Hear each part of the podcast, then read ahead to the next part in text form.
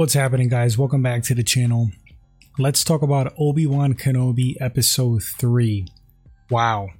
So, this miniseries, if I'm not mistaken, is six episodes, and I'm really glad that they're not wasting any time. They're giving the fans what they want. I have to warn you before I continue spoilers, but what the fans want is Darth Vader squaring off against Obi Wan. And that's exactly what we get. So in the last episode, Obi-Wan and Leia escape. They get on a cargo ship. It is revealed in the last episode that Anakin Skywalker is alive to Obi-Wan's shock and horror. So we got teased with another encounter between the two. You just knew it was coming. It has to happen.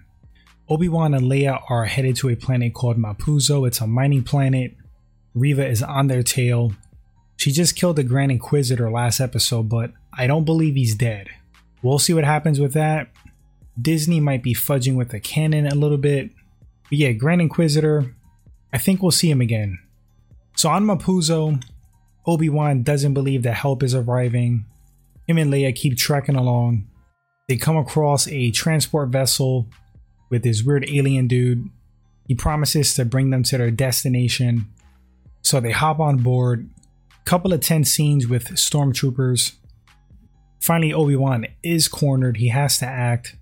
The stormtroopers have him dead to rights, but help has arrived. The officer Tala is actually one of the good guys. She turns on the stormtroopers. Obi Wan and Leia go with her. They head to a safe house. They're hiding out. There was an Easter egg or mention of Quinlan. Not too familiar with him, but I do know he's another Jedi Master from the Star Wars animated series, The Clone Wars. So that's kind of cool. Right when Obi Wan and Leia are about to make their escape through a hidden tunnel, he senses Anakin, aka Darth Vader. Seeing Vader, he tells Leia and Tala to keep going. He's going to catch up with them. He's going to try to buy them time. Here comes the face off. Vader's going through the town, snapping necks, hurting innocent people, on the hunt for Obi Wan on his tail. They finally square off in like these mining fields. A lightsaber skirmish ensues. Vader clearly easily has the upper hand. Obi Wan is rusty, he's in shock. He's basically in survival mode. Darth Vader uses the Force, lifts up Obi Wan, disarms him, ignites some flames on the ground, and proceeds to burn Obi Wan alive. He's just torturing him. It would have got worse for Obi-Wan if it wasn't for Tala. She creates a distraction, causes an explosion. Obi-Wan lives to fight another day. He's carried off by the cargo robot. And that pretty much wraps up episode 3. All I have to say is wow. It's amazing to see Hayden Christensen back as Darth Vader. Equally amazing, James Earl Jones is voicing Vader once again. James Earl Jones is 92 years old. God bless the guy. Grateful the legend came back to voice one of the most iconic villains in cinema and TV history. This series is absolutely epic. Episodes 1, 2, and 3 got so much hate. I really didn't think they were that bad. I actually enjoyed them. That was my Star Wars because I was too young to see the originals in the theaters but I did catch episodes 1, 2, and 3. I was a very young man, probably the same age as Hayden Christensen. And the nostalgia factor for this series for me is just through the roof. I'm thoroughly enjoying it.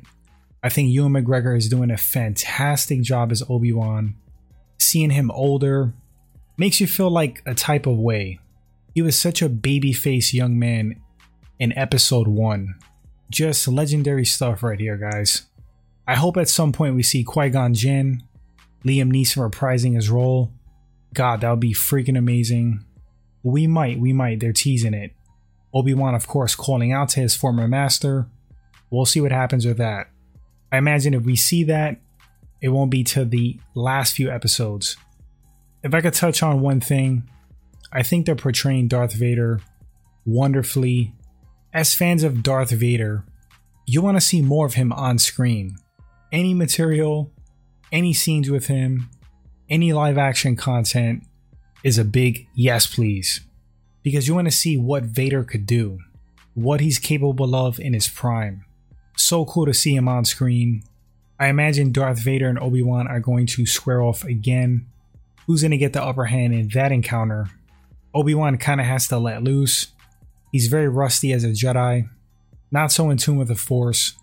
But as the series goes along, going into episode 4, maybe he communicates with Qui Gon, gets more in tune with the Force, develops more bravery, kind of conquers the shock of Anakin still being alive, and puts up a better fight against Darth Vader, a stalemate, or maybe he defeats him. We'll see, we'll see. But guys, let me know in the comment section what you thought about episode 3. What do you think about the scenes with Darth Vader? What did you think about them squaring off again after so many years? Epic stuff, epic. Eager to read your thoughts, guys. Thanks for watching the video. If this is your first time at the channel and you enjoy the content, hit that subscribe button. Appreciate that, and I'll catch you guys on the next segment. Until then, take care, enjoy the show.